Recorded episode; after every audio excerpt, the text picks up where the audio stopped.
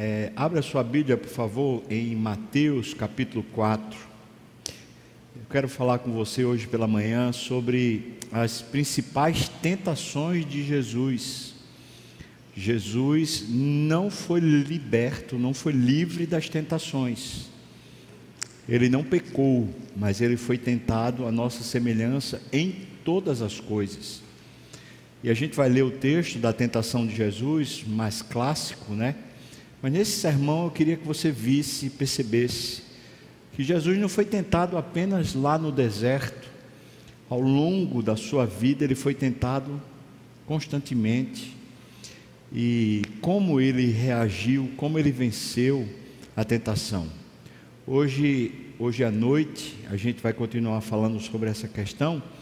E hoje vai ser sobre a noite vai ser as vitórias que temos quando andamos com Jesus, as vitórias sobre a tentação quando andamos com Jesus. Hoje a gente vai ver a dinâmica da tentação e também como Jesus reagiu a elas, à medida que elas foram enfrentamentos para ele, tá bom? Então, Mateus capítulo 4, do versículo 1 ao 11, diz assim: a seguir, foi Jesus levado pelo Espírito Santo ao deserto para ser tentado pelo diabo. E depois de jejuar 40 dias e 40 noites, teve fome. Então o tentador, aproximando-se, lhe disse: Se és filho de Deus, manda que estas pedras se transformem em pães. Jesus, porém, respondeu: Está escrito não só de pão viverá o homem, mas de toda palavra que procede da boca de Deus. Então o diabo o levou à cidade santa, colocou-o sobre o pináculo do templo e lhe disse: Se és filho de Deus, atira-te abaixo, porque está escrito: Aos seus anjos ordenará a teu respeito que te guardem, e eles te susterão nas suas mãos, para não tropeçares em alguma pedra. Respondeu-lhe Jesus: Também está escrito: Não tentarás o Senhor teu Deus. Levou ainda o diabo a um monte muito alto, mostrou-lhe todos os reinos do mundo e a glória deles, e lhe disse: Tudo isto te darei se prostrado me adorares. Então Jesus lhe ordenou: Retira-te, Satanás, porque está escrito: ao Senhor teu Deus adorarás e só a Ele darás culto. Com isto deixou o diabo, e eis que vieram anjos e o serviram. Amém. Vamos orar mais uma vez. Senhor, nosso nosso privilégio, nossa vitória, nossa riqueza está em ti, Senhor. Nossa identidade está em Ti. Então, nos ajude agora, nesse momento, por unção, por meio do Teu Espírito, a discernirmos a nossa vida. Nos ajuda, Senhor, a encaixar a Tua palavra nas coisas reais da nossa vida. Então, Senhor, quem sabe hoje o Senhor pode trazer grande libertação. Quem sabe hoje o Senhor pode trazer salvação quem sabe hoje a gente pode sair daqui com uma vitória real na nossa vida, Pai. Eu peço isso, Senhor, no nome de Jesus. Amém, Senhor Deus. Amém. Como é que a tentação acontece? Qual a dinâmica que a Bíblia estabelece a respeito da tentação? Eu quero começar falando sobre isso. Em Tiago, capítulo 1, versículos 12 a 15, fala sobre como é que esse processo acontece? Diz assim: Bem-aventurado o homem que suporta com perseverança a provação, porque depois de ter sido aprovado, receberá a coroa da vida, a qual o Senhor prometeu aos que o amam. Veja que o texto está falando sobre provação, e está dizendo que é Deus quem nos prova, e na provação existe uma aprovação, e a aprovação é para receber a vida, a vida que está prometida. Então, as circunstâncias comuns da nossa vida, muitas delas são provas, são testes. O que é que é testado na nossa vida, que é o que é que Deus testa no nosso coração. Eu vou tomar uma referência bíblica para ajudar a gente a entender. Quando Deus pega e põe à prova Abraão, ele pede que Abraão sacrifique o seu filho, o seu único filho Isaque. O que era que Deus estava provando? Se Abraão amava mais a Deus do que o seu filho. A provação de Deus sempre é se amamos mais a Deus do que outra coisa qualquer, seja ela qual for. E perceba que a maior parte das nossas preocupações e angústias dizem respeito a amores que temos, a coisas que não queremos abrir mão, a coisas que nós não queremos, de, de alguma maneira, deixar nas mãos de Deus. Filhos, esposa, negócios, coisas lícitas, não são coisas irregulares, mas a gente é posto à prova. Chega uma doença no filho, a gente é posto à prova. Chega uma doença no nosso corpo, a gente é posto à prova. Chega uma crise econômica nos nossos negócios, a gente é posto à prova. Uma discussão entre marido e esposa, a gente é posto à prova. A dinâmica da vida está cheia de provas. E pegando essa, esse termo que é comum para nós, quando você vai fazer uma prova de um concurso, por exemplo, quando você vai fazer a prova no colégio, na universidade, aquela prova é um teste para você seguir em direção a um novo alvo, a uma nova vida. Assim também Deus faz prova para que a gente siga, a gente progrida, a gente chega a um novo patamar. Entretanto, toda prova que fazemos ou que temos, ela carrega consigo uma possibilidade de tentação. Preste atenção.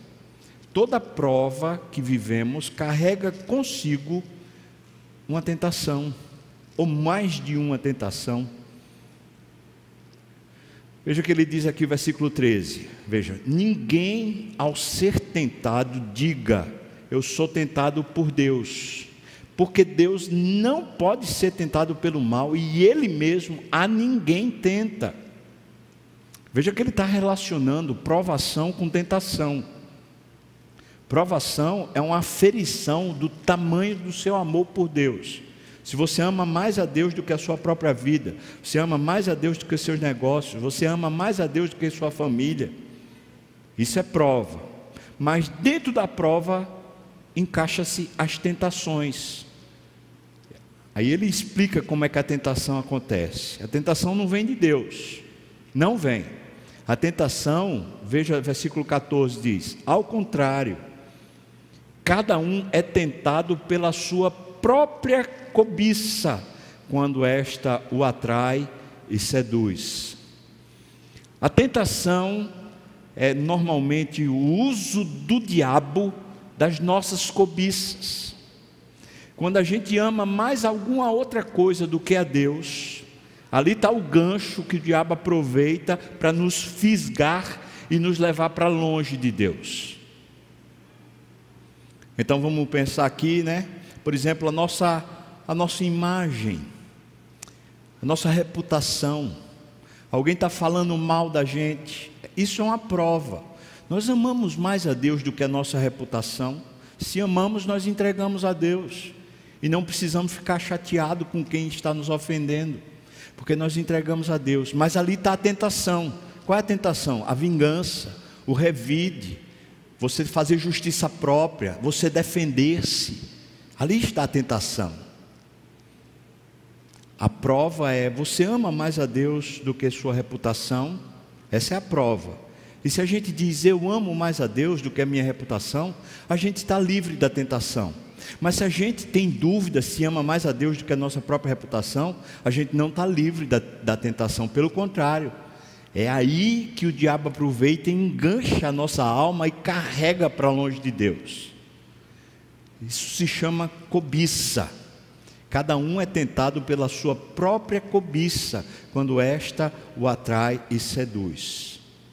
No texto que lemos de 1 João, capítulo 2, ele diz como essa cobiça está em nós. Concupiscência dos olhos, não, concupiscência da carne, concupiscência dos olhos e a soberba da vida. Está expresso nessas três categorias toda a ordem de tentação que nós temos. Nossa cobiça é um amor que temos a palavra concupiscência significa isso: um amor sem limites, um amor sem freio, um amor que temos pela nossa própria vida. Por exemplo, o amor que temos pelo conforto. Nós nos acomodamos. O conforto é lícito. Lembra que Deus, quando fez o homem, ele fez para habitar no Éden. E o Éden era um jardim todo lindo, que Deus tinha preparado para o homem ter prazer. Então é lícito o conforto, mas também é um campo de sedução. O nosso conforto está em estarmos em paz com Deus. Esse conforto excede a qualquer circunstância. Mas aí nós vivemos lutando para dar conforto aos filhos dá conforto à esposa ou ao marido e dá conforto à nossa alma, ao nosso corpo, concupiscência da carne, segurança. A segurança tanto no sentido físico como segurança emocional. Então nós lutamos para termos segurança, a segurança de um emprego público, a segurança de uma conta né, cheia, a segurança de uma aposentadoria, a segurança de, de algum bem, de algum patrimônio. Não é, não é irregular, isso não é pecado. Mas quando isso se torna o alvo da nossa vida, nós estamos seduzidos e isso se torna cobiça. É uma cobiça que nunca para. Você já percebeu que, por exemplo, pessoas milionárias, que têm dinheiro para mais do que 20 gerações, quer dizer, tem para os filhos, tem para os netos, tem para os bisnetos, mas eles não param de continuar buscando. Por quê? Por quê? Porque é uma cobiça. Não se trata de uma real necessidade, mas uma cobiça. E nós estamos no mesmo barco. Então ele está falando para nós que é isso que lhe leva a cair em tentação. Essa cobiça. Você quer conforto, por exemplo? Aí você está numa dinâmica de casamento complicado. Você diz: Eu chego em casa, não consigo sentir paz, eu não consigo sentir harmonia, ninguém me entende. Aí você vai buscar um conforto. Que conforto? Uma outra pessoa para lhe ajudar, para lhe, lhe satisfazer. Cobiça. Cobiça. Diz aqui: cada um é tentado pela sua própria cobiça quando esta o atrai e seduz.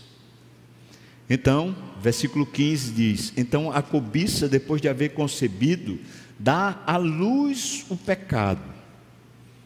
O pecado é o ato, é quando a gente começa a seguir a cobiça, é quando a gente diz, por exemplo, eu não tenho como confiar em Deus, não, eu não tenho como passar por esse processo, não. Eu não tenho como ficar tranquilo, não. Eu vou resolver essa coisa. Eu vou dar prosseguimento à minha cobiça. Quando a gente diz eu vou seguir a minha cobiça, naquele momento o pecado foi estartado. E aí ele diz: o pecado, uma vez consumado, ou seja, você agora está vivendo por aquela causa. Conforto, segurança, concupiscência dos olhos, os bens que a gente quer, a riqueza que a gente quer,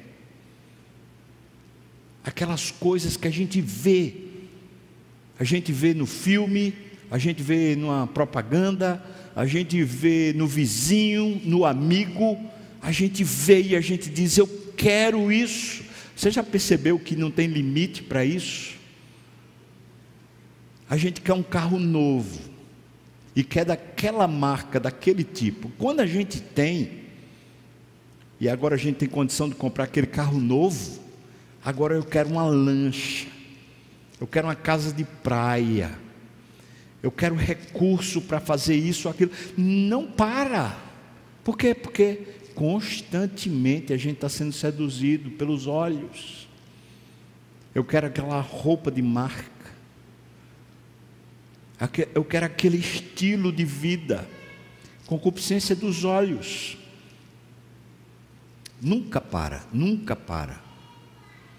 A concupiscência dos olhos. A gente olha para uma pessoa que mora na Europa falando mais, talvez aqui em direção aos jovens. Aí fala, é aquele tipo de vida que eu quero.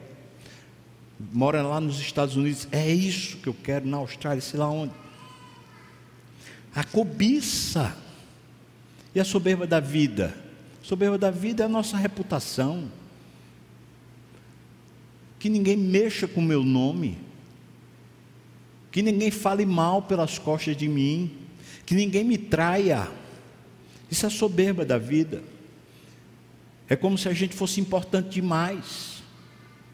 E a gente não aceita que o nosso nome seja diminuído, humilhado, envergonhado, que desfaçam da gente. Isso é a soberba da vida. É a gente andar nessa jactância, nessa arrogância. Olha, ninguém mexa comigo porque eu posso porque eu sou. Quem manda aqui sou eu. Amém?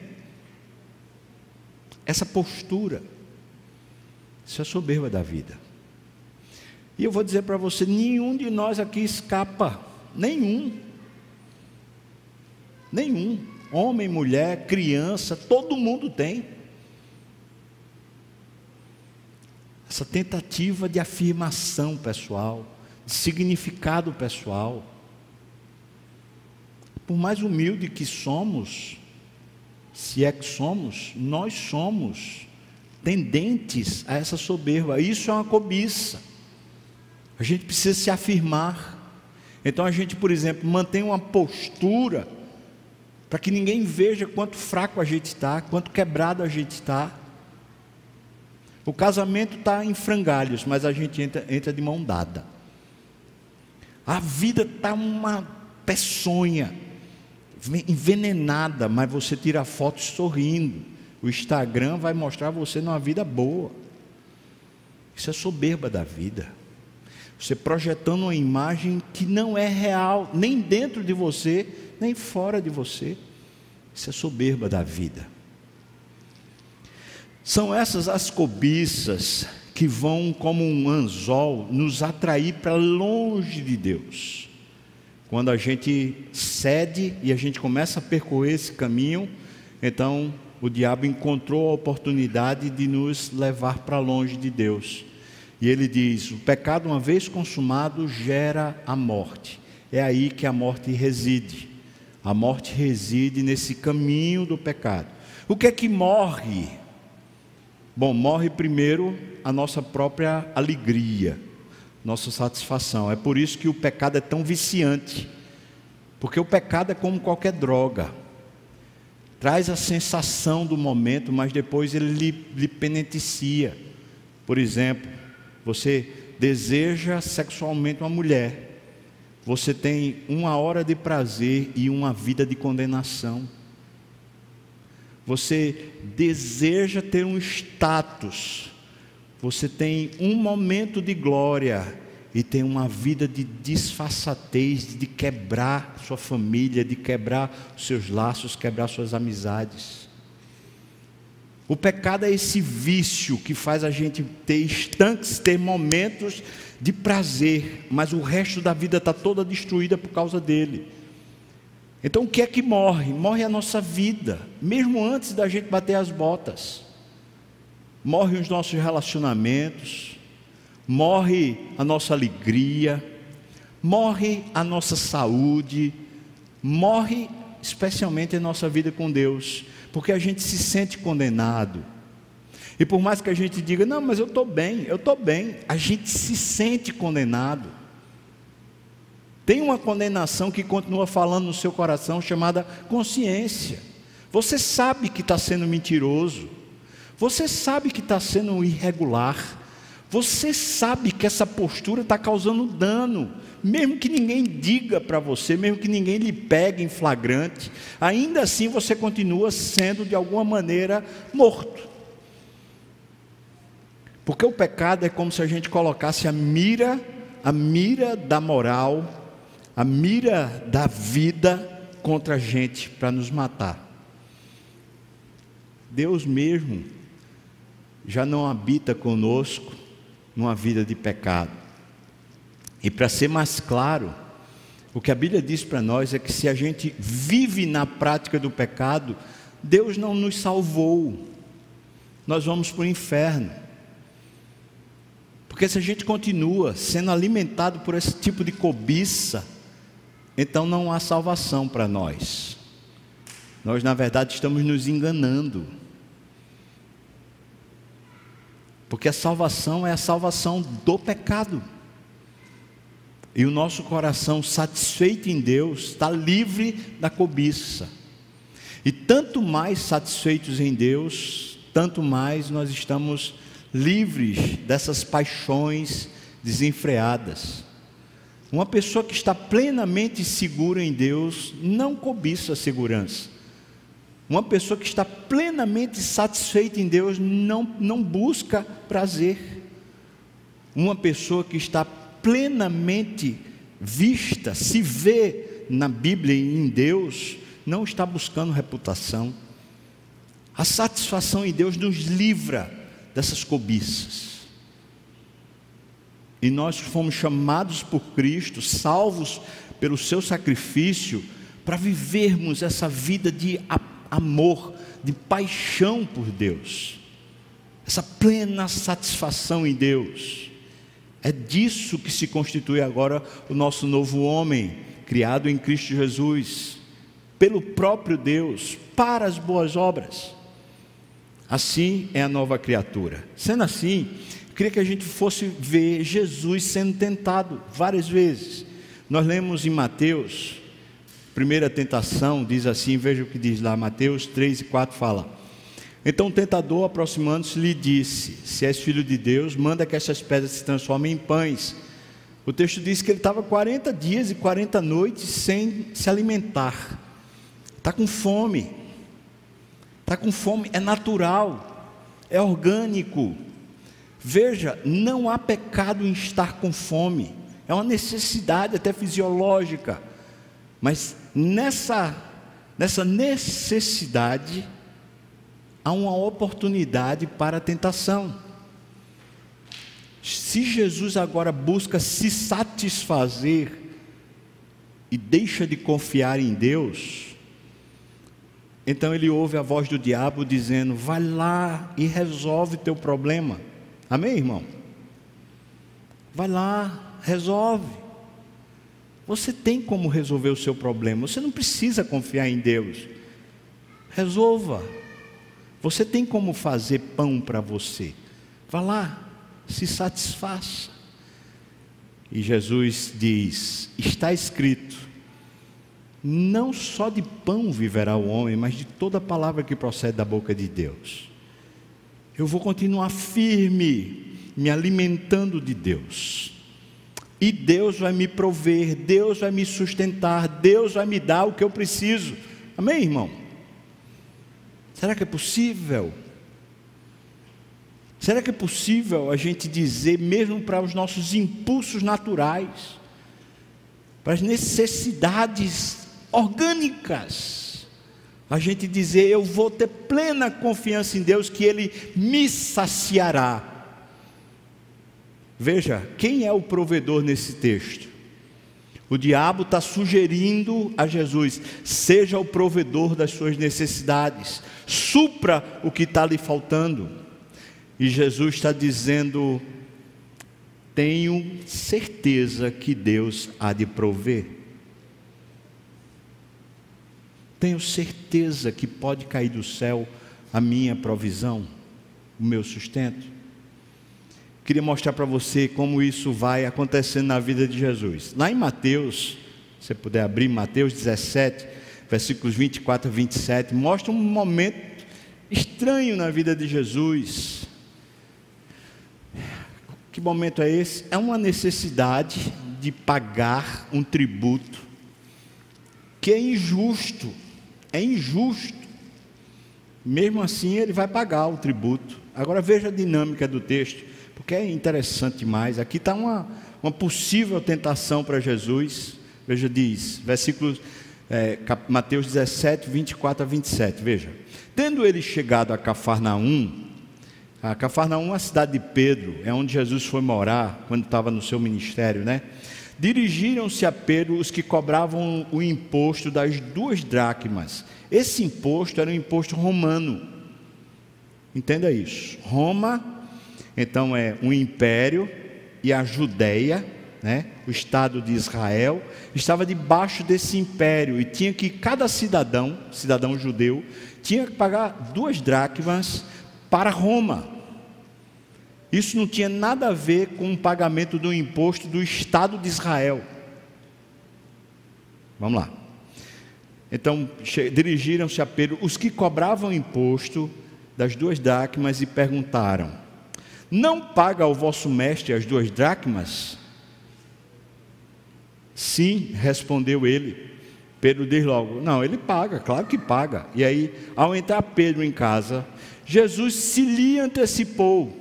Pedro deve estar nervoso. O que é que você acha? Tem que pagar. Não tem dinheiro. E ele já disse que sim, mas certamente Pedro, como todos os judeus daquela época, estão invocados com esse imposto. chateado. É injusto, é pesado, a gente não tem benefício nenhum desse imposto. A gente fica pagando as contas de um Estado romano que não merece. Pedro, eu imagino, chegou em casa com a cabeça cheia, aborrecido. E talvez Pedro estivesse pensando assim: como é que eu vou fazer agora para poder pagar o meu imposto e ainda pagar o de Jesus? Mas Jesus se antecipa e diz: Simão, que te parece? De quem cobram os reis da terra impostos ou tributo? Dos seus filhos ou dos estranhos? Versículo 26. Respondendo Pedro: dos, dos estranhos. E Jesus lhe disse: Logo estão isentos os filhos. Essa aqui fica fácil a gente entendendo que imposto era esse.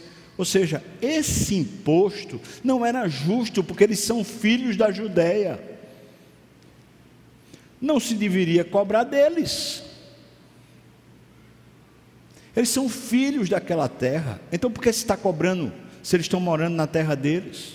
Eles não são estranhos.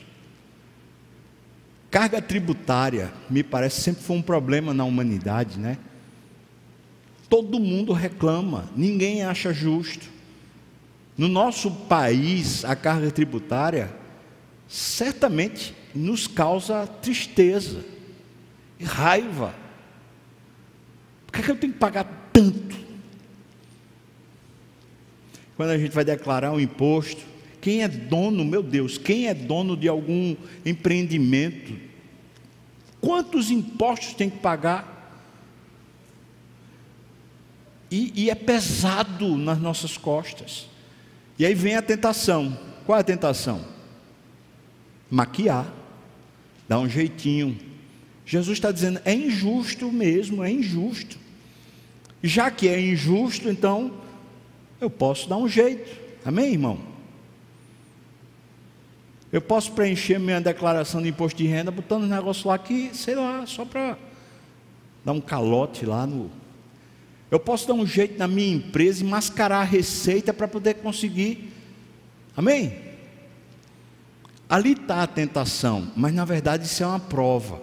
É uma prova de Deus dizendo: Você me ama mais do que o seu negócio, do que o seu dinheiro, do que a sua justiça própria? Você me ama mais? Jesus, versículo 27. Mas para que não os escandalizemos, vai ao mar, lança um anzol, e o primeiro peixe que fisgar, tira-o, e abrindo-lhe a boca acharás um estáter, tomando-o, entrega-lhes por mim e por ti. Então eu pergunto: de onde veio a provisão, irmão? De onde veio a provisão para pagar o imposto? De onde veio? Tem na bolsa lá de Judas, que é o tesoureiro, tem na bolsa dele? Eu não sei se tem, mas aqui é emblemático. Como Jesus resolve a prova, confiando em Deus. E não cai do céu, mas sai da boca de um peixe, onde já se viu peixe ser alimentado por moeda. Mas está lá, a provisão está em Deus, sempre estará em Deus. Seja fiel ao Senhor, não arrede o pé. Aqui está a dinâmica. Jesus foi tentado no deserto, era uma necessidade física. Agora ele é tentado na vida comum, a dar um jeitinho, a dar um calote. Pedro também é tentado, mas de onde vem a provisão? De onde? Quem é o sustentador? Quem é o provedor? Quem é o mantenedor? Quem? Sempre somos provados nessa questão. Aqui está a concupiscência da carne. Sempre as nossas necessidades, os, as coisas que a gente tem que fazer e a gente diz eu preciso, e às vezes a gente não precisa.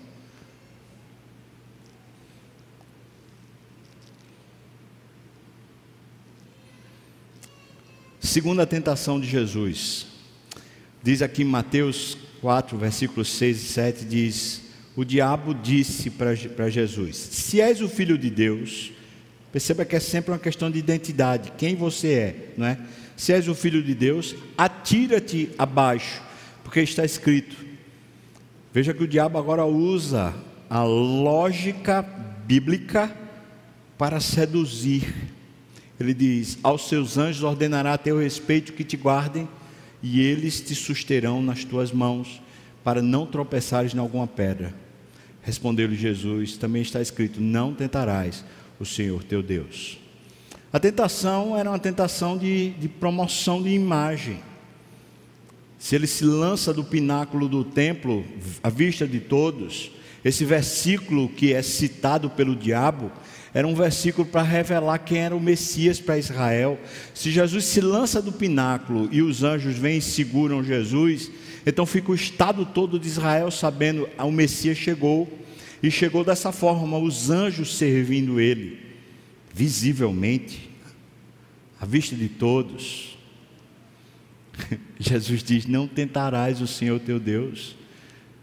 Eu queria mostrar para você duas passagens onde essa questão da sua identidade, da sua afirmação pessoal são reveladas. Veja o que diz aqui, versículo Mateus, capítulo 12, versículos 38 a 40. Mateus 12, 38 a 40. Alguns escribas e fariseus replicaram: Mestre, queremos ver da tua parte algum sinal. Os caras estão querendo, estão dizendo, eu queria acreditar em você, mostra para a gente um sinal de que você é de fato o Cristo, que você é de fato, de fato quem está se fazendo parecer. Mostre um sinal de credibilidade para a gente. Versículo 39. Ele, porém, respondeu: Uma geração má e adúltera pede um sinal, mas nenhum sinal lhe será dado senão do profeta Jonas. Porque assim como esteve Jonas três dias e três noites no ventre do grande peixe, assim o filho do homem estará três dias e três noites no coração da terra. Irmãos, o que Jesus diz para aquele povo? Diz: rapaz, vocês são a geração má e adúltera. Eu não tenho nada para provar para vocês. O único sinal que vocês vão ter é o de Jonas. E quando ele fala isso, sendo bem sincero com você, ninguém entendeu. Só quem entendeu foram os discípulos e depois que Jesus ressuscita. As palavras de Jesus ecoaram num vazio infinito. A tentação é se afirme, não se deixe humilhar, não se deixe passar por cima. Você tem uma reputação a zelar, você é o filho de Deus, você é alguém importante. Mostre um sinal. Ora, quantos sinais Jesus podia mostrar? Quantos? Mas o, os dons, a competência, não estavam a serviço do ego. Os dons, o poder estavam a serviço de Deus. Então a reputação estava na mão de Deus e não na autopreservação. Aqui é uma tentação. Depois, João 8, veja o que diz, versículos 3 a 7. Outro momento de tentação dessa questão da imagem. João 8, versículos 3 a 7 diz: Os escribas e fariseus trouxeram à sua presença uma mulher surpreendida em adultério. A lei dizia que a mulher e o homem que fosse surpreendido em adultério deveria ser levado para fora da cidade e apedrejado até a morte. Veja, e fazendo-a ficar de pé no meio de todos, disseram a Jesus: O oh, mestre, esta mulher foi apanhada em flagrante adultério. E na lei nos mandou Moisés que tais mulheres sejam apedrejadas. Tu, pois, o que dizes? Aí veja o versículo 6. Reparei o versículo 6. Veja aí. Isto diziam eles tentando para terem de que o acusar. A tentação é sobre a reputação dele. Estão querendo acusá-lo. Aí o texto diz: Mas Jesus, inclinando-se, escrevia na terra com o dedo. Como insistissem na pergunta, Jesus se levantou e lhes disse: Aquele que dentre vós estiver sem pecado, seja o primeiro que atire pedra. Jesus não entra nesse circuito de autopreservação. Ele não entra. Não existe autopromoção em Jesus. Essa coisa de vender o peixe de se fazer grande, não existe. O diabo nunca parou de tentar Jesus a respeito disso, mas não encontrou nele brecha, sabe por quê? Porque Jesus tinha plena consciência e estava plenamente satisfeito naquilo que Deus falava a respeito dele. Quando Jesus foi para o batismo, na hora que ele foi batizado por João, Deus abre o céu e com a sua voz fala como uma voz de trovão para todos que estão presentes, fala: "Este é o meu filho amado em quem tenho prazer". Para isso, isso para Jesus basta. Quando Jesus está na transfiguração, aparece Elias e Moisés, Deus cala a boca de Pedro e fala em voz audível, como um trovão: este é meu filho amado, a ele ouvi. Essa é a afirmação de quem é Jesus. Não é uma autoafirmação, mas é uma afirmação do alto. Jesus não tem uma autoimagem, mas ele é a imagem de Deus. Assim como nós. O que é que Deus diz que você é? Veja quando a gente se apresenta, né? Alguém pergunta assim: quem é você? Aí você diz: eu sou fulano de tal, sou pastor. Ah, eu sou fulano de tal, sou empresário, sou engenheiro, eu sou agricultor, eu sou sei lá o que. Você não é isso. Eu sou doutor, eu fiz o doutorado, eu fiz o mestrado. Você não é isso. Isso são funções que passam. Passam mas você é a imagem de Deus, isso não passa. A sua reputação está atrelada ao próprio Deus. A sua genética está estabelecida no ventre de Deus. Deus soprou para você existir. Deus lhe fez uma nova criatura. Deus lhe enxertou na família dele. Agora você é filho de Deus, você é imagem de Deus. E isso nos basta, ou não? Se estamos plenamente satisfeitos na palavra e no que Deus fala a nosso respeito, já não temos mais a sedução da preservação da imagem, da nossa reputação, a necessidade de se afirmar. E nós seguimos carreira profissional tentando se afirmar, nós temos família tentando se afirmar. A gente tem uma família e a gente mente para todo mundo a respeito da nossa família para a gente se preservar para manter um status.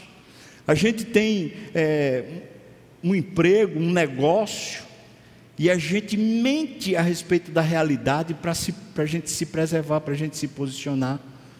Aqui está a sedução. O diabo sempre vai estar tá dizendo para você: se promova. Amém, irmão?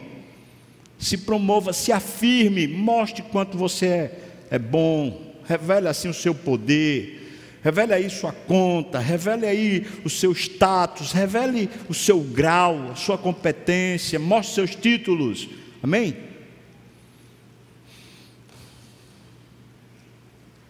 Terceira tentação de Jesus. Mateus 4, 9 e 10, né? O, o, diabo diz: Tudo isso te darei, depois de ter mostrado todos os reinos, as riquezas e as glórias do reino, dos reinos dos homens. Tudo isso te darei se prostrado me adorares. Idolatria, a concupiscência dos olhos, encheu a vista, disse: Olha, tudo isso é seu, vai lá. Se você me adorar, veja que, veja que a tentação da concupiscência dos olhos é idolatria. É você amar mais as coisas e os bens do que a Deus. É você viver pelos bens, você viver por ter coisas. Então você trabalha para pagar contas, você trabalha para poder ter uma casa, para ter uma família, para ter um patrimônio, para ter uma riqueza, para ter uma aposentadoria, para ter um. O texto diz assim para nós: então Jesus lhe ordenou: Retira-te, Satanás, porque está escrito: Ao Senhor teu Deus adorarás, só a Ele darás culto. Eu não vou viver para ganhar coisas, para ter coisas. Eu vou viver para cultuar o Senhor. Jesus responde assim para o diabo: Eu não vou viver para ter patrimônio. Não vou. Esse não é o meu curso de vida, esse não é a direção da minha alma. Eu estou satisfeito com o que Deus me dá. Eu tenho o mundo todo, eu tenho a glória de Deus, eu tenho a vida de Deus, eu tenho o patrimônio de Deus, eu tenho a família de Deus. Por que, é que eu vou viver tentando ter coisas na terra? Vou cultuar o Senhor no meu trabalho, no meu ministério, na minha família. Vou cultuar, vou adorar. Vou mostrar um texto que trata disso. Lucas 5, 21 a 26. Diz assim: E os escribas e fariseus arrazoavam, dizendo: Quem é este que diz blasfêmias? Quem pode perdoar pecados senão Deus? Versículo 22. Jesus, porém, conhecendo-lhes os pensamentos, disse-lhes: Que razoais em vosso coração? Qual é mais fácil dizer? Estão perdoados os teus pecados ou levanta-te e anda? Mas para que saibais que o Filho do homem tem sobre a terra autoridade para perdoar pecados, disse ao paralítico: Eu te ordeno, levanta-te, toma o teu leito e vai para casa. Jesus acabou de fazer um milagre duplo. Levantou o cara do leito e ainda perdoou o pecado mostrou a autoridade de filho do homem, de filho de Deus. Deu uma nova chance, uma nova vida para aquele homem lá. Aí veja, o que é qual é o resultado disso, né? Versículo, ainda versículo 24, diz: Eu te ordeno, levanta-te, toma teu leito e vai para a tua casa. Agora, versículo 25: Imediatamente se levantou diante deles e, tomando o leito em que permanecera deitado, ele voltou para casa, como irmãos? Diz o texto aí: Hum? Glorificando a Deus. O resultado era a glória de Deus. O resultado era a glória de Deus. Não era Jesus receber um trocadinho, ganhar um prêmio. Era Deus ser glorificado. Continua, versículo 26 diz: Todos ficaram atônitos. E o que? davam glória a Deus e possuídos de temor diziam: Hoje vimos prodígios. Ou seja, Jesus trabalhava, Jesus fazia o seu ministério para que os homens, para que todos dessem glória a Deus, para que todos cultuassem a Deus, e não para se encher de patrimônio, não para ter coisas, não para pagar contas. Aqui está, irmãos, como Jesus se livra das tentações? Plenamente satisfeito. Satisfação em Deus não depende das circunstâncias, só depende da obra de Cristo na cruz e do poder do Espírito dentro de você. E quanto mais a gente vive uma cobiça, quanto mais a gente dá espaço para paixões na alma, mesmo as lícitas, mesmo as que são lícitas, tanto mais a gente dá espaço, tanto mais a gente vive uma vida de queda. Porque provas todos nós temos. Estamos, por assim dizer, saindo de uma pandemia e nessa pandemia todos nós fomos pegos de calça curta. Ninguém estava preparado, ninguém podia se planejar para isso. A nossa vida fez assim, ó, fum.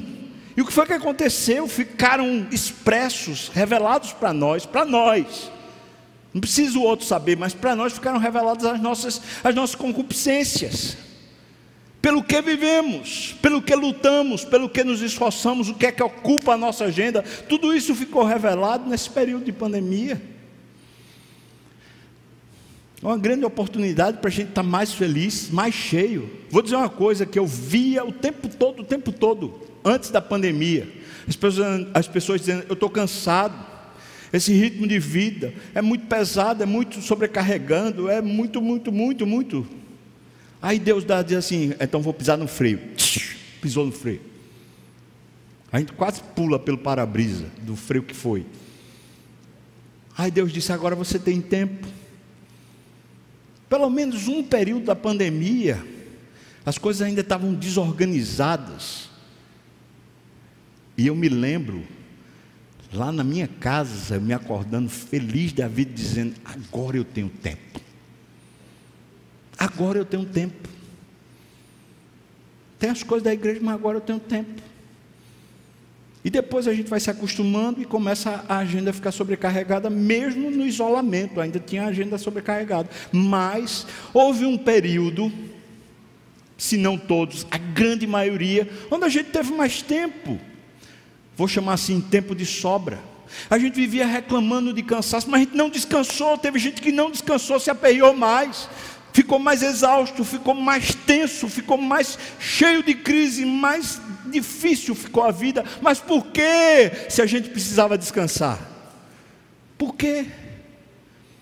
Porque a gente ficou inseguro. Vamos morrer ou não vamos morrer? Nós ficamos inseguros. Será que a gente vai ter como pagar as contas? Será que a gente vai ter o futuro? Como é que vai ser a situação do país? Todas essas perguntas exigiam uma única resposta: confie em Deus. Fica tranquilo em Deus. Deus está cuidando e lhe preservando. O dia da sua morte é o dia de Deus, é o dia do encontro. Então fica tranquilo, fica em paz, irmão, ou não? E os negócios? E o emprego? Quem é que lhe sustenta? Quem é que provê para você o pão de cada dia? Quem é que lhe ajuda a pagar as contas? Quem é que vai lá e dá um peixe com a estáter na, na sua boca? Eu ainda vou falar de uma última, de um último momento que Jesus é, é tentado. E eu vou chamar esse, esse momento de independência e morte.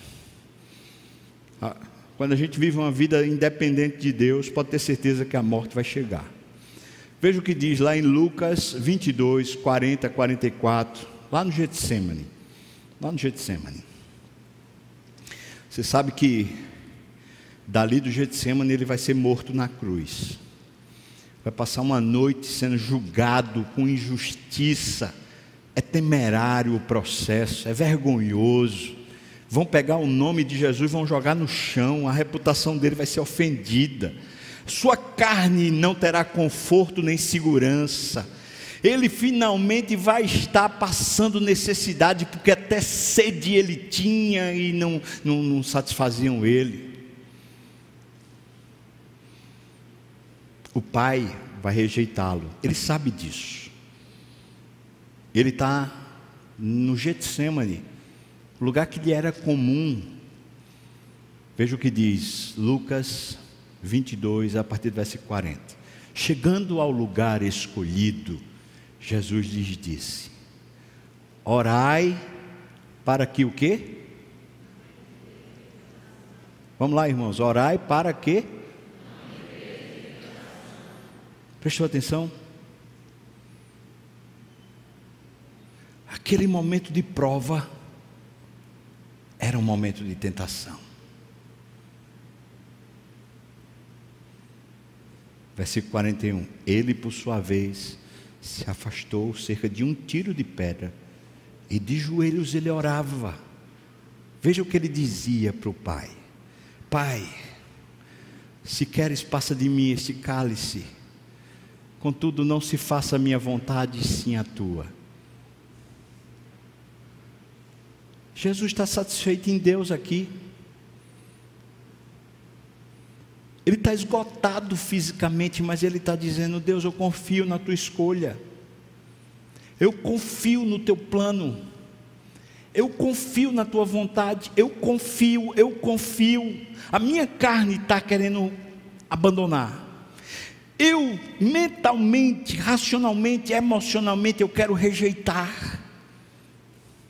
Tudo em mim diz: foge e vai viver a tua vida. Foge. Você não precisa se submeter a isso.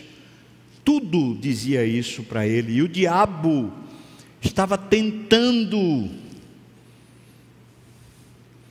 Então, ele diz: Pai, eu confio na Sua escolha. Eu confio. Versículo 43. Então lhe apareceu um anjo do céu que o confortava, e estando em agonia, orava mais intensamente. Que batalha, que luta, que dificuldade para não ceder à tentação. É por isso que o autor aos Hebreus fala que na nossa luta contra o pecado nós não temos resistido até o sangue, porque Jesus teve que resistir aqui até o sangue. Veja o que diz aqui para nós. E aconteceu que o seu suor se tornou em gotas de sangue caindo sobre a terra. Ele resistiu, mas como ele resistiu? Orando. Ele estava buscando satisfazer-se em Deus para não ceder à tentação do diabo. Por isso que 1 João diz para a gente assim: olha, não ameis o mundo nem as coisas que há no mundo. Se alguém amar o mundo, o amor do Pai não está nele. Porque tudo que há no mundo, a concupiscência da carne, a concupiscência dos olhos e a soberba da vida não procede do Pai, mas procede do mundo. Ora, o mundo passa, certeza vai passar, bem como as concupiscências, essas armadilhas de desejos, de cobiça, vão passar. Aquele, porém, que faz a vontade de Deus é que permanece para sempre. Essa é a vida eterna, irmão. Essa é a vida eterna. Quero concluir esse sermão usando um, um, uma circunstância, um momento do profeta Eliseu. O profeta Eliseu recebeu uma reclamação de um grupo de pessoas, uma cidade, dizendo assim: Eliseu, a água do rio está amarga, não está servindo para a gente cozinhar, não está servindo para a gente beber. Dá um jeito, porque a água ficou, ficou ruim, está poluída, não presta para a gente. Eliseu pede um prato de sal. Ele pega um prato de sal, vai para a fonte, a nascente da, daquele rio, foi para lá e jogou o prato de sal na nascente. E as águas ficaram purificadas. Essa história conta para nós sobre onde é que deveria estar a nossa luta. A nossa luta não deveria estar no azedo do pecado, nas consequências do pecado. A gente não deveria estar lutando contra as práticas do pecado. A gente deveria estar lutando na nascente da coisa. E sabe onde é que nasce? Nasce nos nossos desejos, cobiças. Isso é a nascente do pecado. É isso que amarga a sua vida. É essa cobiça Quer ter uma vida pura? Ponha sal na sua nascente. Ponha vida onde está morrendo. Pega os seus desejos e não dá vazão mais a eles. Não dá, eu estou falando dos desejos lícitos, eu não estou falando só dos desejos errados. Esses errados você já sabe. Mas os lícitos. Ah, eu amo minha esposa. É verdade, eu amo. Eu amo meus filhos. Por causa disso, eu quero protegê-los, eu quero mimá-los, eu quero, sei lá, organizar a vida deles para que a vida deles seja boa, melhor do que a minha. Isso é uma tentação, irmão. O, o amor é lícito, mas eu estou transformando o amor em, em autopreservação, eu estou transformando o amor na minha identidade, eu estou transformando o amor que eu tenho a eles numa forma de vida. Está errado, isso é pecado, isso vai destruir minha casa vai destruir meus filhos. Eu sou trabalhador. Tem que acordar cedo, dormir tarde, trabalhar o dia todo, pesado, agoniado. Mas é lícito trabalhar, e como é lícito a gente trabalhar muito. Mas aí eu transformo o que é lícito no status, é a minha profissão, é o meu ganha-pão, é com isso que eu pago as minhas contas. Mentira! Isso é, isso é cobiça, isso é o diabo lhe fisgando. Quem lhe dá o pão de cada dia é o Senhor do céu. Ele é quem provê para você recursos, saúde, energia, vitalidade, sabedoria, inteligência. Ele. Então viva para Ele. Vá trabalhar você vai, segunda-feira, pega no batente lá na empresa, não sei das quantas, você tem que pensar nos negócios, como vai pagar, como vai ajudar, como vai fazer. Tudo isso é um labor. Porque você não faz tudo isso para Deus ser glorificado e não para pagar contas. Liberte-se no nome de Jesus. Deus sabe o que nós necessitamos antes que a gente peça a Ele, Ele sabe, seja fiel a Ele. Alguns de nós não é fiel no dízimo. Mas não é fiel no dízimo, não é por causa de uma questão financeira, é por causa da questão da idolatria. A gente ama o dinheiro, a gente ama o status, a gente ama a nossa conta bancária, a gente ama o poder de ter o dinheiro na mão e fazer com ele o que a gente quiser. Infidelidade é infidelidade ao Senhor. Nós estamos sendo idólatras e sendo levados. Põe sal na nascente, arranca essas paixões do seu coração. Como eu faço isso, pastor? Como eu ponho sal na nascente? Deleite-se em Deus. A gente nunca tira um prazer para colocar nele uma disciplina, uma luta, uma batalha. A gente tira o prazer para colocar nele outro prazer maior. Assim a gente se liberta do, do, daquele prazer. E vamos ser sinceros, pecar dá prazer. Dá prazer, mas é um engodo. É uma armadilha, é uma mentira. Substitua esse prazer que azeda a sua vida por prazer em Deus. Deleite-se no Senhor. Busque-o de coração Faça a sua jornada do dia para Deus. Buscá-lo de manhã, ao meio-dia lembrar-se dele. À tardinha, quando o sol está se pondo, lembre-se de novo: hoje foi o dia que Deus fez, eu estou alegre, eu me regozijo na força do seu poder. Sirva a Deus o dia todo. E eu falei desses três horários. Porque a religião judaica fazia oração nesses três horários. E o mundo islâmico adotou essa cultura dos judeus. Logo de manhã, ao raiar do dia, então, um homem de Deus, uma mulher de Deus fala: Senhor, estou aqui. Amanheci, vi a tua misericórdia se renovando, uma aliança de novo comigo, o Senhor é fiel. Agora me use. Ao meio-dia, quando já você começa a perceber que o dia teve todas as suas dinâmicas, você chega e diz: O pão nosso de cada dia, Senhor, me dá hoje tudo que eu precisar. Eu preciso pagar a conta, eu preciso ajeitar negócios, eu preciso resolver problemas. Me dá, Senhor, venha do céu soluções, práticas, decisões, pão, venha do céu. O judeu fazia isso. E no final do dia, o que é que ele fazia? Ele ia orar, entregando, devotando, dizendo toda a glória a ti, Senhor. Pelo dia, o dia foi duro, foi difícil, foi pesado, muita agonia, muito problema, mas tudo para ti. Seja honrado e receba a honra. Amém? Voltar a vida em direção ao Senhor. Foi para isso que Cristo lhe salvou para lhe dar uma nova vida.